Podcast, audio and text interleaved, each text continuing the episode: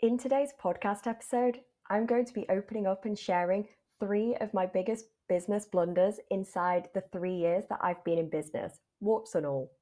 But first of all, I can't believe that at the time of this episode recording, I've been in business for over three years. And what a ride it's been! It's been amazing. But also, I want to talk about the fact that business growth isn't linear. Quite a few people talk about this, and I really couldn't agree more. When I look back now, I've actually scaled at what I would consider to be a pretty good, manageable rate. I've increased my revenue by 25% year on year, and my profits have been almost identical to this. In this time, I haven't really experienced any burnout either, which usually comes with those big, fast, yet unsustainable results. I've made multiple investments into my business, I've learned, I've shifted, and I've evolved over time.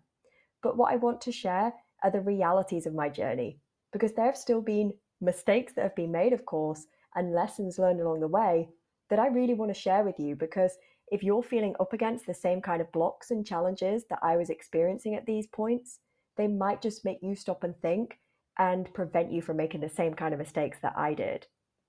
So, the first blunder was with my very first program launch. It's actually the same one to one signature program that I run today, and I was so excited to share it for the first time.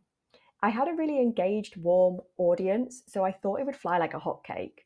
But the first ever launch didn't. I jumped from having a low three figure investment offer to a low to mid four figure investment offer, and I hadn't primed my audience for this. I had loads of people inquire, but the launch itself was a bit of a flop when I was met with objection after objection, almost all financially. Not only had I not primed my audience very well, I also wasn't speaking to a low to mid four figure investment problem. I was still speaking to a low three figure problem, which is what I was charging for the one off one to one course that I was offering and selling well before this launch. It actually took me a bit of time to fix this, but it was a game changer when I learned how to position my offer as a solution to a 2K problem. And I had clients enroll onto that program every time I launched it after that. Looking back, I know that I needed to test the waters with my offer. I knew how transformative it was going to be. I just needed to match my messaging with the level of investment. Messaging is my jam as well, but this was in the very early days of my business. And it just goes to show that you need to have such a level of clarity for your message to land. And it was this clarity that I was missing to some extent. But sometimes you have to take the messy action to gain the clarity. And what I also learned from this experience was the importance of testing. You need to see what lands and what doesn't in order to repeat the things that do work. This also reaffirmed for me just how important it is to repeat a consistent message. My audience wasn't familiar with this offer, and I needed to give them more time to get familiar with it. If you ever think you're repeating yourself too much, repeat your message even more because I can pretty much guarantee that you're probably not repeating yourself too much at all.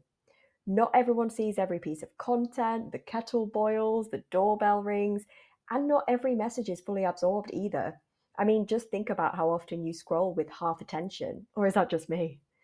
There's always been a direct correlation, though, between how much I've talked about my offers and the sales that I make from them. So, this was a big lesson learned here, too. My second business blunder that I want to share was that I didn't talk about the types of clients I wanted to work with in the early days.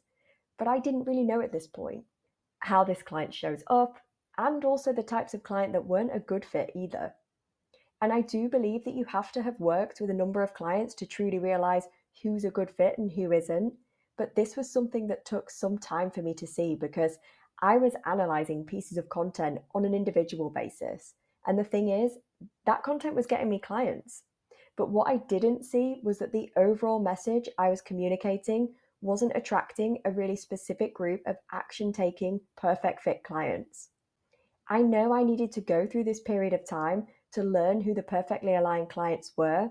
And it wasn't until I started working with a couple of these perfect fit clients that I realized, yeah, this person is completely aligned and ready to take action. And to this day, these types of clients have still generated the best results. But it really does take a lot of bravery to dial in that specifically on your ideal client, knowing that you're actually going to put off a certain type of potential client, the wrong fit one. And sometimes it's necessary to start a little broader and learn who it is that you want to work with first. And remember, if you're still showing up and delivering a great experience to every client, they're still going to be satisfied clients. But the sooner you dial in on who you truly want to work with, the better the results will probably be for your clients. And you'll probably get much more enjoyment from your business too, which then leans into the sustainability of your business. The third business blunder I'm going to share with you is a little different, and it actually happened more recently.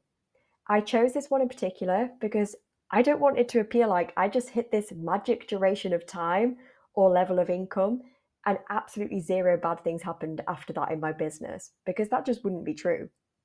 So, this blunder is to do with having a bit too much attachment to the outcome.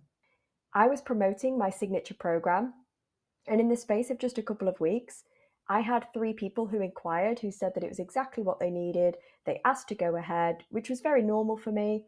But then two out of three of them backed out during the onboarding process. This had never happened in my business before, but I completely get it.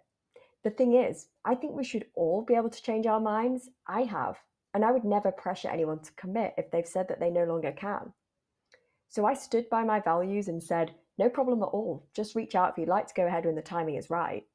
And what I learned from this experience is not to get too attached to the outcome because the outcome itself can always change. And often it's reasons that have absolutely nothing to do with us. And actually, whilst my messaging attracts people that are ready to buy, I'm never going to be the coach and mentor to push somebody into my offers if their circumstances have changed. And I hope I made those people feel reassured by saying, you know what, I get it, and it's no problem at all. I also learned from this that I want to work with people who know that they have the time and energy to commit to the program because they're going to get better results and I want them to get better results. Not having enough time to commit was the reason why both of these people backed out.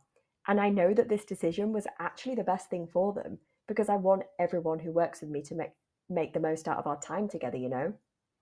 And like with the first launch that I talked about before, I shifted my messaging ever so slightly this time to speak to the types of client who have the time and energy to commit. That being said, the main lesson here was still not to attach to the outcome because sometimes circumstances can change and things can be outside of our control. And it's not a reflection on our businesses at all necessarily.